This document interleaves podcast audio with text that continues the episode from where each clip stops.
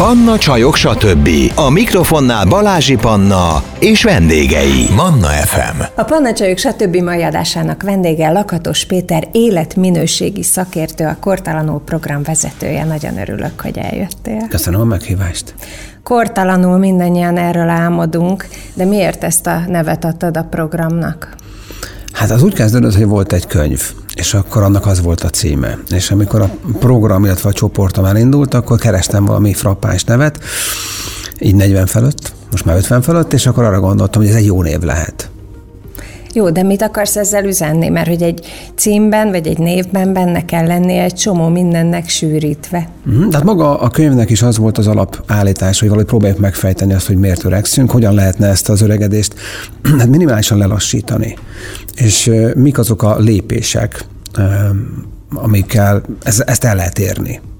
És ez egy személyes indítatás volt, hogy elkezdett téged is érdekelni ez a dolog? Um, igazából az a része annyira nem érdekel, hogy, hogy tehát nem, tehát vannak ezek a, az a, azok a fajta biohackerek, életmód szakértők, akik ugye elmondják, hogy ők 150 évig akarnak élni, és ezzel nekem mindig volt egy kis problémám, hogy valamilyen szintű nagy képviség kell ahhoz, hogy az ember azt gondolja, hogy rá ilyen sokáig szükség van. Az ilyen furcsán hangzik. Tehát én nem gondolom magam ennyire értékesnek, viszont annyira igen, hogy az az időszak, amennyit, vagy az az idő mennyiség, amit az ember itt tölt, azt, ha lehet, akkor egészségbe töltse el. És itt, itt nagyon sokszor beszélünk élethosszról, de nagyon ritkán beszélünk egészséghosszról, és ez nagyon korán szétválik. Tehát a prevencióról beszélsz tulajdonképpen. Uh-huh, és ezt nem lehet elég korán kezdeni. Uh-huh. Ez, ez egyértelműen így van, én is, én is abszolút így gondolom, de hogy az életminőségi szakértő az pont ezt meríti ki, de hogy lesz valakiből életminőségi szakértő, mert te is egy csomó minden mással foglalkoztál korábban. Hát igen, tehát hogy nyilván van egy olyan része az életemnek, hát mint, mint sportoló, ugye, mert ezzel kezdődött az egész, és az, az ember neki nagyon becsípődik, hogy atlétaként tekint magára az egész életében. Aztán volt egy ilyen hosszabb kitérőm uh, HBO és UPC környékén, ugye ott voltam felsővezető, de ott is mindig ez hiányzott nekem, hogy én, nekem vissza kéne mennem oda, amivel én szeretek foglalkozni. És akkor én küzdősporttal foglalkoztam, uh, kettlebellel foglalkoztam, általában innen ismernek engem, és, és közben jönnek, tehát az ember rájön arra, hogy ha, ha, ha megkeresi kliensek, akik szeretnének életmódot váltani, akkor tradicionális az a két beavatkozás, hogy mozogjál többet, egyél kevesebbet, ez ha bár tehát igaznak tűnik, de nem működik olyan egyszerűen. Tehát nem igazán életmódot akarnak váltani, hanem le akarnak gyorsan fogyni, vagy másképp hmm. akarnak kinézni. Talán igen, ez a... igen, tehát hogy van egy esztétikai céljuk, mert jön valami, ugye mit a bikini body, és akkor ugye ki kell menni a strandra valahogy, és, és ezt minden évben egyszer eljátszák, és minden évben egy magasabb súlyról kezdik el. Hogy ez a tipikus történet, és ebben hol van a... Mert azt gondolom, hogy egy igaz életmódváltásnak a, az alap tézise az, hogy fenntartható. Tehát az, ami négy hétig tartható fel, az nem életvált, életmódváltás. Vagy hogy sok mindent megvonunk magunktól, ugye uh-huh. kiéheztetjük ilyen értelemben a szerve. Én is csináltam ilyet. Uh-huh. Mindenki. Tehát, hogy elsősorban fehérjét ettem, és utána már rá sem bírtam nézni a tojásra, és amikor végre leadtam azt a súlyt, amit akartam, akkor jöhettek a szénhidrátok, ez az én uh-huh. történetem, de egy nyilván mindenki más. Igen, tehát a, a még egyszer, a, tehát a fenntarthatóság nélkül nem működik egy életmódprogram. Ha ránézek egy programra, és azt látom, hogy ezt botrányosan sok akaraterővel két-három hétig lehet csinálni, és ígér a program 6-7 kilót, fog-e működni? Persze, hogyha ez volt a cél, és definiáltan azt 5 kilót fogok lefogyni most, mert érettségi találkozó van. Oké, okay, értem. De, de ez nem fenntartható. Igen, ezt értem. Na, akkor bontsuk ki, hogy ez micsoda. Tehát, hogy hogy jutsz el oda, hogy, hogy egy olyan programot tudj ajánlani embereknek, ami tulajdonképpen, és ezt, ezt olvastam több hozzászólásban a, a programmal kapcsolatban, hogy, hogy, hogy megvilágosodott, hogy az egész képet látja, mm. hogy olyan inputokat kapott tőled, amit hirtelen megértette az egészet, és nem csak, nem csak rész információkkal ment tovább. Hát ugye, hogyha tényleg azt veszük, hogy tradicionálisan, ugye ez a mozgás és az étrend környékén uh-huh. történt mindig, és látjuk azt, hogy a többsége ennek azért 6-8 hónapon belül egy ilyen 90 os bedőlési rátát mutat nagyjából. Az elég riasztó, szerintem. És akkor valahol máshol kell egy picit azt gondolom, hogy keresgélni. És nagyon sokszor azt látjuk, hogy, hogy ez a légzés és az alvás. És ugyanis egyszerűen azt látjuk, hogy ha valakinek a stressz szintje magas, tehát, hogy lehet akaraterőjátékot játszani ö, egyébként, tehát az életmódváltásban, de jellemzően az akaraterő elfogy úgy este kilenc körül. Én ezt tapasztaltam. Tehát, hogyha valakinek van egy, ugye ezt mi úgy hívjuk, hogy kriptonitétel. Ugye a Supermannek van a kriptonit kristály, aminek, hogyha közelébe kerül, akkor ugye eltűnik a szuper ereje. Na most azok az emberek, akik elhisztak valamilyen mértékben, azoknak van kriptonit ételük. Tehát az az étel, ami ha közelébe kerül, akkor az ő szuper ereje, már pedig az, hogy nem eszem ezt meg, az eltűnik. És ezekre a kriptonit ételekre sajátságosan rosszabbul reagálunk, amikor fáradtabbak vagyunk.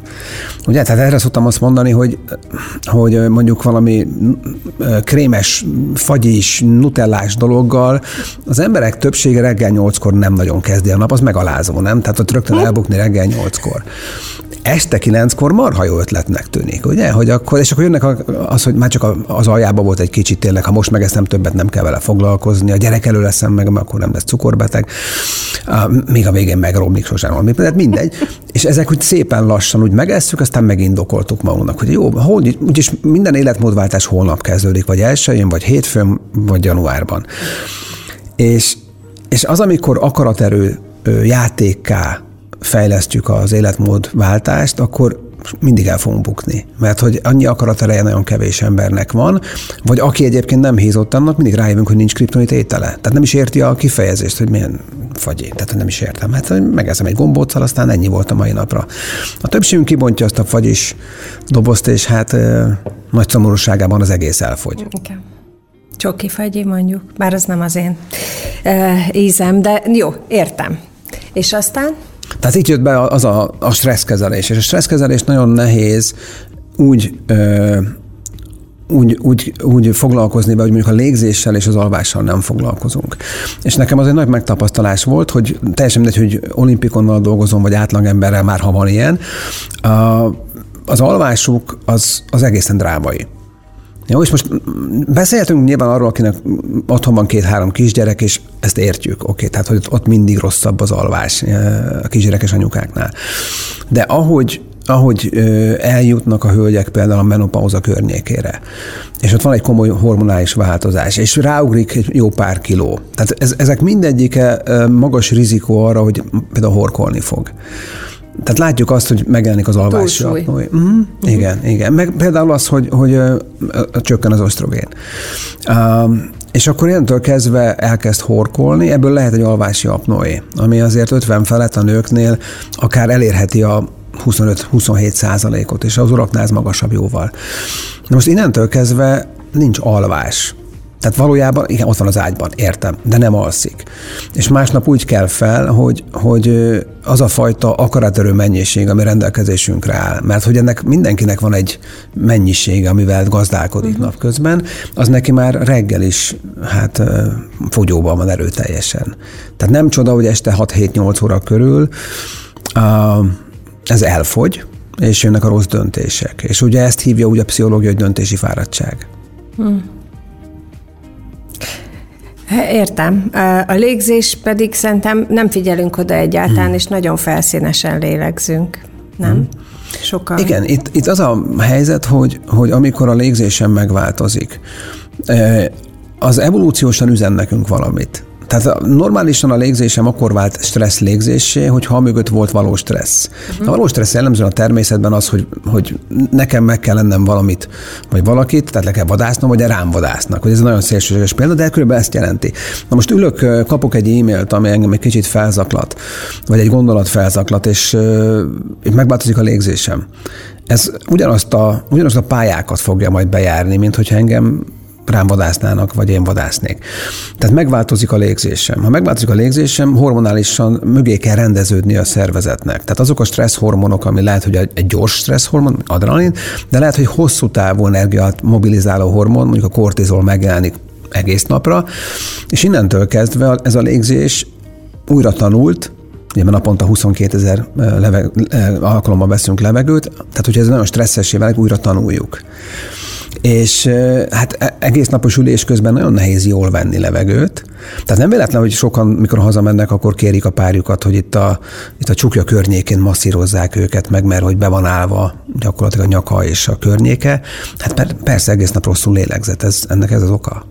Hm, tehát az izmainkra is hatással van, ahogy lélegzünk. Így van, tehát ott egy ilyen oxigén hiányos környezet fog majd egyrészt létrejönni e- ebben az ülésben, amit az ember esetleg felvesz, ezzel a túlmunkával túlhasználja az izmokat, és még egyszer mondom, van egy hormonális változás mögötte.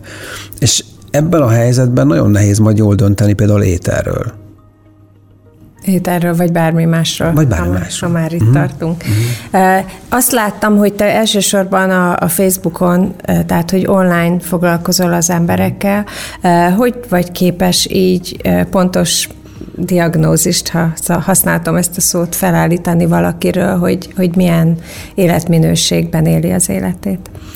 Inkább azt mondanám, hogy vannak olyan szabályok, amiket látjuk, hogy működik, és vannak olyan mérések, értékek, amik alapján azt tudjuk mondani, hogy, hogy merre toljuk tovább az adott kliens. Tehát ha mondjuk a felmerül valakinél az inzulinrezisztencia, kettes típusú diabétesz és egyébnek a, a kockázata, akkor nyilvánvalóan még a csoportból is átküldjük egyébként diabetológushoz, orvoshoz, dietetikushoz, stb. Mert ez innentől kezdve már egészségügyi És ez terület. stressz alapú egyébként általában a vércukor? A, a többsége igen, meg, meg azok a rossz döntések, amiket az ember ilyenkor napközben meghoz hosszú éveken keresztül. Tehát mondjuk a, nagyon nehéz lenne az ultrafeldolgozott ételeket nem megemlíteni ebben a beszélgetésben, mert mert uh, ugye jellemzően a, a, fogyást úgy tekintjük, hogy igen, mozogjál többet, egyél kevesebbet, de nem beszélünk arról, hogy mit mozogjál és miből egyél kevesebbet. És ez, ez nem így működik. Tehát egy, egy valamiből, ami addikciót hoz létre, és ugye most már tudjuk, mert kutatások vannak, hogy az ultrafeldolgozott ételek addiktívek. Tehát azt mondaná egy dohányosnak, hogy egy picivel csak dohányozzál kevesebbet, és rendben leszünk. Tehát ez egy nem annyira működőképes alternatíva. Az ételeknél sem fog működni. Tehát nagyon nehéz kevesebbet tenni a, abból az ételből, ami egyébként nekem egy nagy mértékű örömet okoz vagy ha nem eszem belül, ez egy opció, az inkább fog működni, mint a kevesebbet. És és például az életmódváltásnak az a része, amikor arról beszélünk, hogy mikor valaki fogyni akar, és ez sem definitív, ugye? Mert amikor valaki azt mondja, hogy fogyni akar, akkor nagyon ritkán gondol arra, hogy mondjuk valamelyik végtagját távolítsuk el, és 15 kilóval már is kevesebb. Tehát, hogy nem definiáljuk hol a kérést. Valószínűleg zsírból akar fogyni. Ez a tipikus. Nagyon ritka, hogy valaki olyan hozzánk, hú, annyi izom van rajtam, te, tényleg most már bort kevés kellene. Nem tipikus. Tehát zsírból akar. És e, azt látjuk, hogy miután a Egyre inkább a populáció, ugye azért a világszinten a negyedik legkövérebb nemzet vagyunk Európában, az első egyébként, tehát ha valaki beesik hozzánk, és életmódváltást terme, tervez, valójában ő fogyni akar. 90 százalékuk fogyni akar. És hogyha mondjuk mérünk rajtuk egy-két adatot, és akkor ide visszakötök, és mondjuk egy ilyen derékkörfogat elosztva a magasságával, ami egyébként igazolt Tehát rizikó. Először, először élőben találkoztok. Nem feltétlenül, nem hát ez szabó centivel le tudja mérni otthon. Aha, Tehát azért nem kellek, és akkor mondjuk leméri a derék körfogatott kilégzés után, kap egy centiméter értéket, és akkor az, az valamennyi, azt elosztja a saját magasságával, és tudjuk statisztikailag, hogyha ez nőknél 0 48-nál magasabb, férfiaknál 0,5-nél magasabb, akkor az inzulin rezisztencia rizikója elkezd exponenciálisan fölfelé menni. Tehát ez nem kell labor. Meg nem kell, hogy lássam. És, és nagyon sokszor azt látjuk, hogy utána elküldjük például egy laborba, és igen, kiderül, hogy hát a rizikó minimálisan ott volt, vagy már, már az van, és ezeket még azért időben lehet kapkodni, nyilván erre vannak a dietetikus kollégák. Hát értem, értem, jó. Csak rengeteg kérdés fogalmazódik mm. meg bennem közben, de hogy miért nem azt teszik fel, hogy jól akarok lenni, nem? Az jobb lenne, mint hogy le akarok fogyni. Um, ugye mi erre szoktuk azt mondani, hogy, hogy a, a, a, a sikeres fogyókúrák nagy része azért válik később nem sikeressé, tehát hogy visszahízza, mert valamiért a többség azt várja, hogy őt ott várja valami. Tehát ha lefogytam 5 kilót, ott valami egészen elképesztő dolog fog történni, a világ megváltozik nem fog, a tehát a világ nem fog tapsolni annak, hogy lefogyott valaki 5 kilót vagy 10 kilót. Ez a legritkább egyébként, nagyon sokszor azt látjuk, hogy inkább még utálják, és neki sikerült, ez mégiscsak szörnyű. Nekem meg nem sikerült. Ugye? Tehát ez egy nagyon gyakori mentalitás egyébként.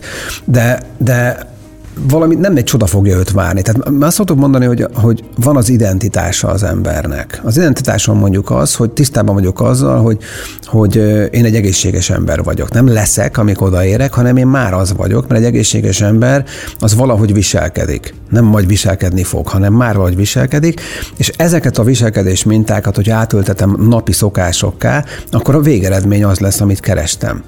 És, és nekem... mennyi idő napi szokássá ültetni? Erre ugye vannak különféle tízzer órás uh-huh. szabályok, ugye ez a Malcolm Gladwellnek, akár beszélhetünk a tízezer ismétléses szabályról. Az biztos, hogy ha, ha mondjuk jó döntést akarok hozatni valakivel, és az ételek az ilyenek, tehát azért naponta körülbelül 200 döntést kell hoznunk ételekről, mert hogy ennyiszer fordul meg a fejembe, hogy kéne enni valamit. 200 Aha, ez a statisztika. Tehát ugye van egy, vannak ilyen statisztika, hogy naponta egy 7000 befejezett gondolata van egy embernek, ebből 200, akkor ezek szerint erről szólna. És ebben nagy, nagy zajt kever nyilván a reklám, amit látok, és egyebek, meg az illatok, meg ahol megyek, mindenhol kaja van, és itt kell okosnak lenni. És itt jön a majd a szokás része, hogy, hogy valóban a szokássá válik-e, hogy mondjuk akkor eszem, amikor éhes vagyok és nem akkor, amikor étvágyam van. És ez nagyon fontos ö, különbség, hogy étvágy vagy éjség. Mert az embereknél ez, ez gyakorlatilag teljes mértékben összemosódott, és amikor arról beszélünk, hogy, hogy mert vannak ilyen mítoszok, ez a étkez változatosan, ugye? Tehát, hogy, és ezzel mindent megoldottunk. És én mindig elmondom, hogy embert nem ismerek, aki wellness hotelben fogyott. Pedig hát változatos. A ugye? svéd asztal. Uh-huh. Tehát nem, nem az a tipikus, hogy valaki visszajön a wellness hotelbe, és azt mondja, fogytam 5 kilót, őrület, hanem az, hogy inkább híztam 3-4 kilót. És ezek is szokások. Tehát ugye a japánoknál van ilyen szokás, hogy mondjuk nagyon lassan esznek, és azt mondja, hogy kb. 80 nál hagyja abba az étkezést, amikor úgy érzi, hogy tele a hasa 80 on Ez, ez tanítható. Tehát én, én azt gondolom, hogy a szokás elsősorban arról szól, hogy valamit le tudok bontani alapvető lépésekre, ezt ö, idegtudományban is ezt ugye így szokták, ez a neurochunkingnek hívják, és gyakorlatilag visszatanítom őt. Tehát tanítható például az éjség, tanítható például a telítettségérzet. Csak oda kell figyelni egy picit, de jellemzően nem figyelünk oda, mert mondjuk úgy esszük meg a bármit is, hogy lennünk a tévé elé és elmajszoljuk. Mm. Ez a saját esetedben is igaz, tehát nem voltál te mindig ilyen mm. szép, izmos és vékony, hanem azért volt egy szakasz az életedben, fiatalabb korodban, mm. amikor volt rajtad elég komoly túlsúly. Igen, ez, ez nyilván úgy néz ki, hogy az ember um, tehát én nem szeretek azzal házalni, hogy egyszer mondjuk kövér voltam, és akkor egy egész vállalkozást ráépíteni arra, hogy én hogy fogytam le. De ez biztos hitelesít de, téged sokak első, szemében. Világos, de erre mondhatnánk, az nem kell volna elhízni. Ugye az lett volna az igazán hiteles. Igen. Ezt szoktam mondani az anyukám. De, de tehát a legjobb kritikus ebből a szempontból. De, de valóban az van, hogy amikor az embernek nem az van a fókuszban, nem az, hogy jól nézel ki, hanem az, hogy nem, hogy nem az egészség van a fókuszban, hanem mondjuk éppen az HBO-nál dolgoztam, elég sok munkaórát, gyakorlatilag egész nap úton voltam, akkor nyilván az ember valahol bekapkod valamilyen ételt, meg még a benzinkuton, és akkor utána azt kapod, amiért fizetsz gyakorlatilag. Tehát pár évvel később, mert előtte én nagyon komolyan sportoltam, és nem is értettem, hogy mi történt velem. És akkor nyilván ilyenkor az ember belefut abba, hogy jó, akkor eszünk kevesebbet. Hát sok szerencsét hozzá, mert hogy ugyanazt teszed, csak kevesebbet, de abban mindig a több lesz, hiszen addiktív. Szóval ezeket az embernek össze kell raknia, igen. Hát akkor rakjuk is össze, ha már ezt a szót hmm. használtad. Tehát, hogyha valaki szeretne ebben a kortalanul programban részt venni, akkor, akkor hogy, hogy kezdjen bele, hogy kezditek az együttműködést, és aztán mi hmm. történik várhatóan? Igen, tehát nálunk ez úgy néz ki, az első hetünk az mindig, a, a, ha már valaki benne van a programban, csak hogy adjak, adjak ebbe egy kis ízelítőt, az egyébként mindig a, a, a mi értekről szól. Tehát, hogy beszéltem az identitásról, beszéltem arról, hogy találja meg azt, hogy ő miért akarja azt csinálni, amit csinál. Nagyon sok hazugsággal kezdünk bele a programba. Ugye? Tehát, hogy, hogy amikor megvan a valós miértem, tehát mondjuk egy 60-70 éves nő, amikor jön hozzánk, akkor értem én, hogy le akar fogyni, de ez, ez gyakorlatilag egy, ez jelszáll a levegőbe ez a mondat. Tehát, hogy de miért akarsz lefogyni, és egyáltalán. Tehát, hogy, mert ennek lehet egy egészségügyi háttér, legyen egy, egy szociális háttere. Szeretnék ott lenni az unokáimmal, ameddig csak lehet. Lehet szeretném látni őket még az esküvőjükön.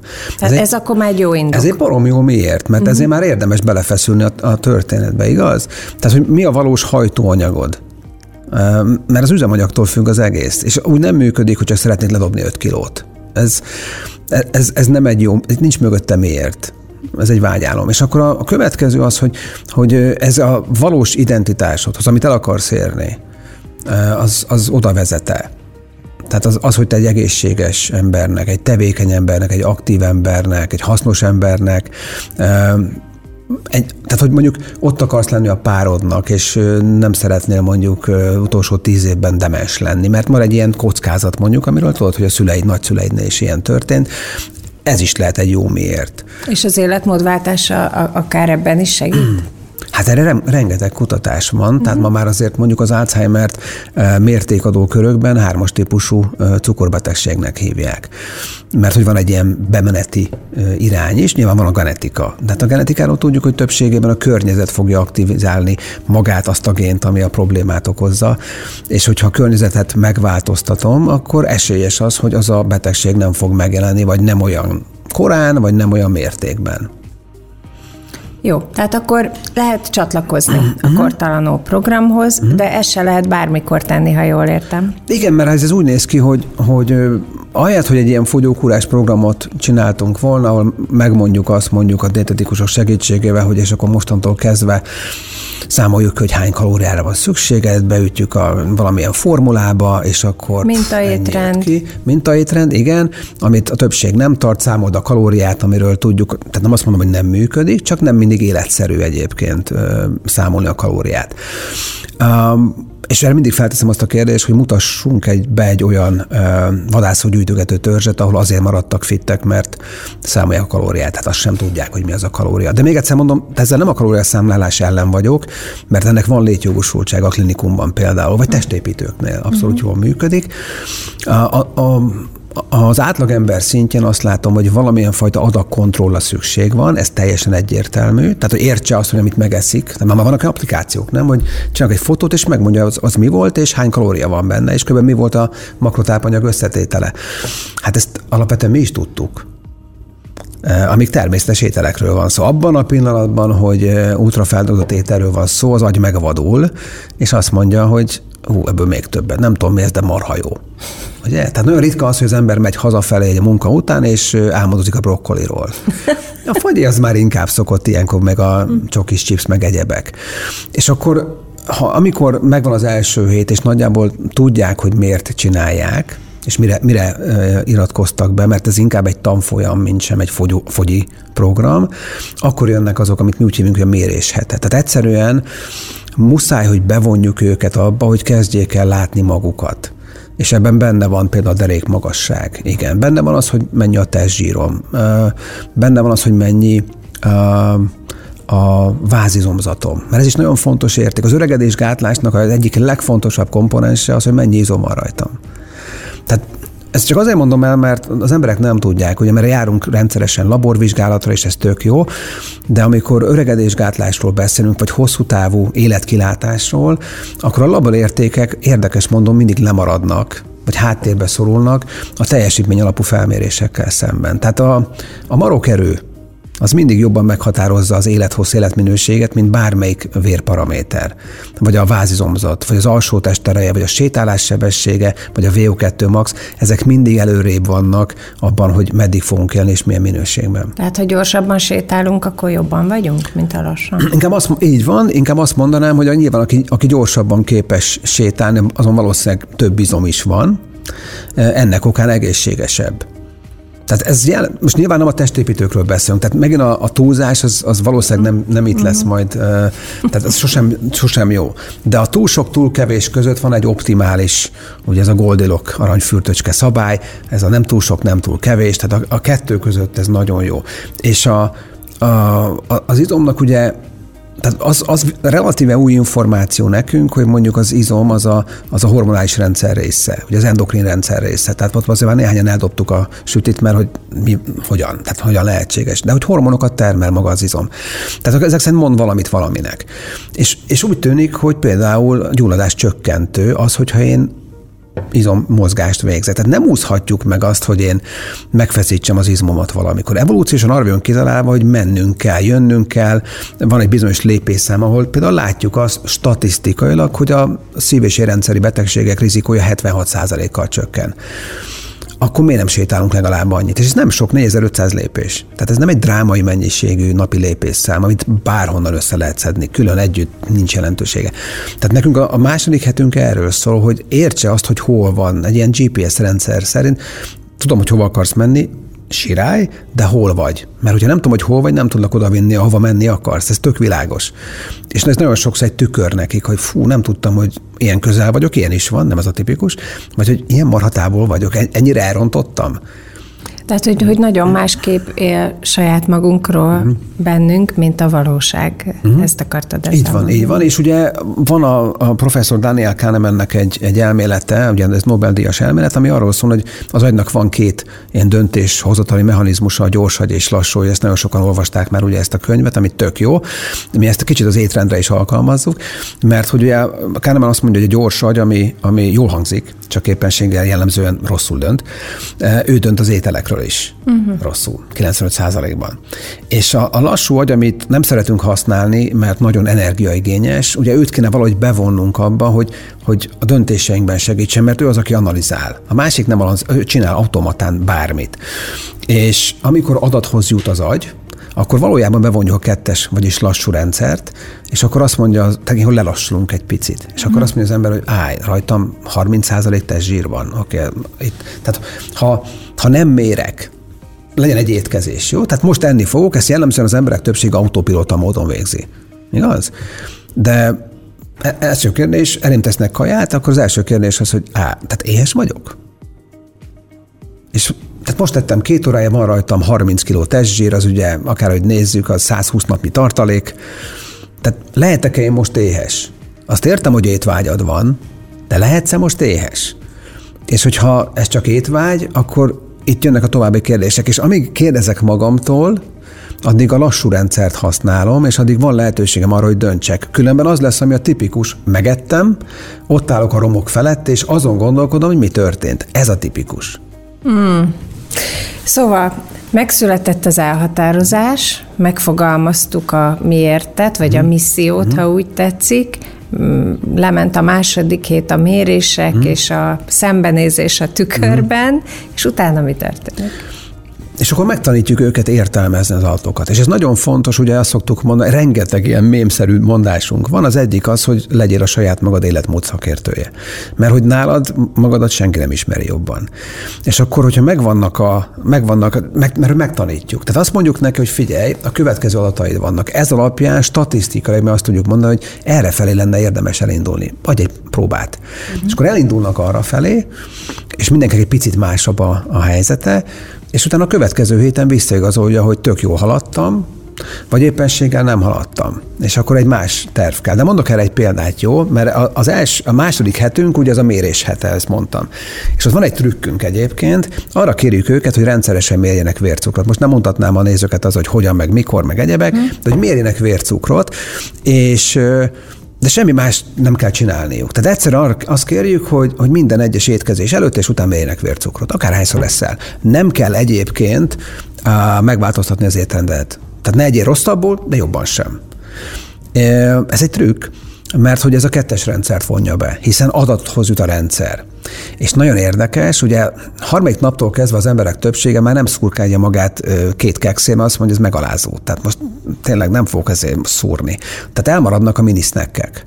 Ezek a tipikus, vettem volna egy kis chipset, ott egy kis fagyit, és ezek elmaradnak, mert tudja, hogy úgyis rossz értéket fog mérni. És az első hét után tipikusan az átlag 3-4 kilót fogy úgy, hogy semmit nem csináltunk vele. Uh-huh. Tehát nagyon sokan az első héten megkapják azt a fogyást, amire éppen jöttek.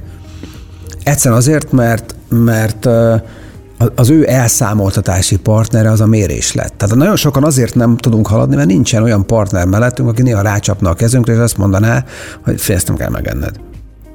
És ez, ez szerinted egy menopauza állapotában lévő nőnél is igaz, ez a fajta változás? Én, én azt mondanám, hogy, hogy tehát megint először a megelőzésről uh-huh. beszéljünk. Tehát a, biztos vagyok benne, és ezt nem én mondom, hanem a kutatások, hogyha valaki inzulinrezisztenciával, kettes diabétesszel, eh, pajzsmirigyom működéssel kezd bele alvászavarra kezd bele egy menopauzába, az nagyon szenvedős lesz. Azt is tudjuk, hogy az ilyen uh, háttérbetegségekkel hamarabb érkezik meg a menopauza. Tehát nem, nem 50 környékén, hanem már akár 30 végén, 40 nagyon elején. Azt is tudjuk, hogy ez fokozat kockázat, tehát a, a mortalitással kapcsolatban ez fokozat kockázat. Tehát minél korábban érkezik meg valakinél a, a menopauza, a statisztika annál rövidebb ideig fog élni. Hm. Tehát ez is egy, egy intőjel lehet. Ez nem azt jelenti, hogy akinek ez megtörtént, az most féljen, hanem azt jelenti, hogy neki igenis érdemes ezzel foglalkoznia. És a, a, a, nyilván hízni fog valamennyit valak, tehát ha megesik, igen, mert ösztrogén és egyebek, tehát van itt egy hormonális játék, de ezzel együtt az nem jelenti azt, hogy nekem betegen kell belemennem a menopauzába, hogy betegnek kell lennem ettől. Tehát megint csak mondom, hogyha egy optimális metabolikus egészséggel lép bele egy hölgy egy ilyen szakaszba, akkor és figyel arra, hogy izmot építsen, és figyel arra, hogy egészségesebb legyen, és vércukorkontra legyen, és ne legyen inzulinrezisztens, biztos, hogy egészen más kimenetele van a menopauzának, uh-huh. mint ezek nélkül. Jó, hát most egy kicsit ideálisabb verziót festettél fel, de nyilván akkor kezdenek sokan foglalkozni az egészségükkel, vagy a változással, amikor valami baj van. Ez teljesen normális, Igen. persze. Persze. És akkor pedig talán ez egy, ez egy, ez egy másfajta késztetés egy részről, és másfajta eredmény. Tehát, uh-huh. hogy lehet, hogy ez egy lassabb dolog lesz, nem? Igen, és de itt már látjuk azt ugye, mert hogyha megint csak a normális elvárás az, hogyha felszedett 10-15 kilót ebben a menopauzába, ezt le kell adni. Uh-huh. Megpróbál leadni, 10-ből 9 ember az ilyenkor koplal valamilyen módon. Tehát észszerűtlenül fog koplalni, és észszerűtlen edzés módszereket fog használni, elmegyek futni. A túlsúlyos embernek a legrosszabb, amit tehet, hogy elmegy futni. Tehát egyszerűen az üzleteinek nem fog jót tenni, ez teljesen világos. Mi a baj a gyaloglással, még mindig nem értem, tehát teljesen jól működik. És a probléma az az, hogy ebben a koplalásban a jellemzően a, akár a 60-70 százalék a leadott izom. Na most ezzel az a probléma, Ez hogy... Tehát lefogyott 10 kilót, uh-huh. tök jó, ebből mondjuk 6 kiló izom, uh-huh. már nem annyira jó, uh-huh. De ez a, ez a 6 kiló izom, ez hiányozni fog, mert ez a 6 kiló izom, ez egyébként akkor is zsírt égetett, amikor én aludtam. A zsír ez nem csinálja, ugye? És, és gyakorlatilag azt jelenti, hogy ugyan kvázi sikeres volt maga a beavatkozás, de hogyha ugyanannyit eszik majd, mint, mint, mint akkor, ahogy lefogyta, akkor megint csak majd egy picit zsírt fog visszaépíteni a szervezet, hiszen hiányzik 6 kiló izom, ami egyébként égetni az energiát. Tehát, Tehát sok... tulajdonképp rosszabb lesz az eredmény, mint amikor elkezdte. Van. Tehát a jó ö, étrend mögött, vagy hatás mögött nagy részben az van, hogy az elvesztett szöveteknek a jelentős része izom. Uh-huh. Tehát nem lehet észszerű a, nevezük egy fogyókúrát úgy csinálni, hogy mondjuk nem fogom megemelni optimális szintre a fehérjebevitelt, mert mert izmot tart meg és épít, és valamilyen úgynevezett rezisztencia, vagy ellenállás, ellenállási edzést nem fog betenni, és ebben nyilvánvalóan nem a, a futás lesz legelől. Hogyan tudunk a légzésünkön, illetve az alvásunkon minőségileg változtatni? Itt van egy hierarchia. Tehát azt látjuk, hogy az alvászavaroknak a többsége az részben légzészavar, részben pedig környezeti zavar. A környezet az jellemzően a fénykörnyezettel kapcsolatos, vagy hogy túl későn eszem. Ugye a fénykörnyezet azért lesz érdekes, Fény. Fény, így van. Tehát nézzük a kijelzőt, a tévét. Pontosan. Ezek tehát ezek mind, tehát amit elfelejtünk, hogy mindennek van egy üzenete a szervezet részére. Minden egyfajta jelet ad nekünk. Tehát amikor reggel felkelünk a természetben és kimegyünk, akkor minket fogadnak olyan fények, amire azt mondja a szervezet, aha, reggel van. Tehát erre van egy komplet mechanizmus az emberi szemben, a hipotalamuszban, és az egész működik szépen, és agyalapimirigy, stb. És akkor termel nekünk éppenséggel mondjuk ebben a helyzetben kortizolt. És ez, ez egy jó kortizol ilyenkor, mert a reggeli kortizolnak kéne magasnak lenni, és felébreszt engem, kávé helyett ez tök jó. És akkor napközben én mondjuk többször találkozom napfényen, legyen az bármennyire tompa, de azért mégiscsak, és ez mindig jelzi a szervezetnek, hogy ah, még mindig reggel van, még mindig reggel van, még mindig nap van. Tehát, és utána este felé, ugye a nap elkezd lefelé menni, akkor már ez a kékes-zöldes szín kikerül belőle, ez a, ez a fajta hullámhoz, és megjelenik benne a sárgás-pirosas. És ez megint mond nekünk valamit, ez a lassan készülj fel az alvásra, hormon megérkezik, ez a melatonin. És ez elkezd termelődni, és sajátságos módon minél többször voltunk napközben napon, annál nagyobb a melatonin szintem este. Hmm. Tehát ez, egy, ez az optimális helyzet. Most ehhez képest az történik, hogy este még ránézünk a telefonra, tévére, eh, kinyitom a hűtőt, kék fény, fehér fény mindenhol, és a, össze van zavarodva az idegrendszer, és azt mondja, nem tudom hány óra van, de annyi kék fényt látok, szerintem megint reggel van. Én ezt az egészet nem értem, lehúznám a melatonint minek. Visszadnám a kortizolt, aztán a többit majd kitaláljuk. Most így itt az idő, elmegyek aludni, befekszem az ágyba, de nem alszom, mert két-három órával elcsúsztattam egyébként a lefekvésemet valóságban, tehát megy a forgolódás szenvedés, és gyakorlatilag ugyan ott voltam 7 órát az ágyban, de abból valójában 4 óra alvás volt. Tehát sehogy nem jó ez az egész történet, ezért mondtam a fénykörnyezetet, hogy mennyire meghatározó. És akkor nyilván a légzés része megint csak ennyire fontos, ha nem fontosabb, mert megint csak mondom, a túllégzésnek jellemzően az egyik mellékhatása az, hogy úgynevezett szimpatikus tónusba kerülünk, tehát ez a harcolj menekül tónus, és ebben a tónusban nem akarunk aludni, nem természetes. És, és aztán bejön majd a túlsúlyból és egyéb dolgokból mondjuk a horkolás. Ugye még egyszer mondom, az uraknál hamarabb, de hát nyilván az uraknál hamarabb az azt jelenti, hogy a feleség sem alszik. Tehát ez egy kis motor mellett azért nagyon nehéz aludni. Vagy mi az aggódás, ugye, mert hogy felfogja a, a feleség is, hogy a férj mellette valamilyen rejteljes okból leáll, leáll a légzése, nagyokat horkant, nem is ért az egészet. Tehát jellemzően így kerülnek hozzánk egyébként sokszor a kliensek, hogy a feleség aggódik, hogy nem tudom, mi van a férjemmel, de olyan... Nem vesz levegőt. Nem vesz levegőt, megfullad az ember, és akkor akkor ilyenkor van az, hogy kérjük őket, hogy egy alváslabort legyenek olyan kedvesek felkeresni, és menjenek át egy vizsgálaton, mert, mert ez gyakorlatilag minden krónikus betegségnek egy kiemelt rizikója az alvási apnoé. Uh-huh. És akkor a végére, mert most már sajnos lassan lejár az időnk, de hogy a, a légzést e, azt akkor reggel, este, vagy egész nap gyakoroljuk? Nyilván nem Vannak mindegy, alapok. hogy. Vannak alapok. Az első alap az, hogy az a légzés, ha jó, nyugalmi helyzetről beszélünk, amelyik óron keresztül történik, Ugye mély hasi légzés, és egyébként csendes, tehát nem hallható, nem látható. Ez az optimális légzés. És akkor itt jönnek azok a, a, a problémák, amikor valakinek el van záródva a légút, polip van ott, orsöbényfeldülés, stb. Ezeket nyilván az orvosok fel tudják tárni, amikor átküldjük oda őket a, a, a klienseket.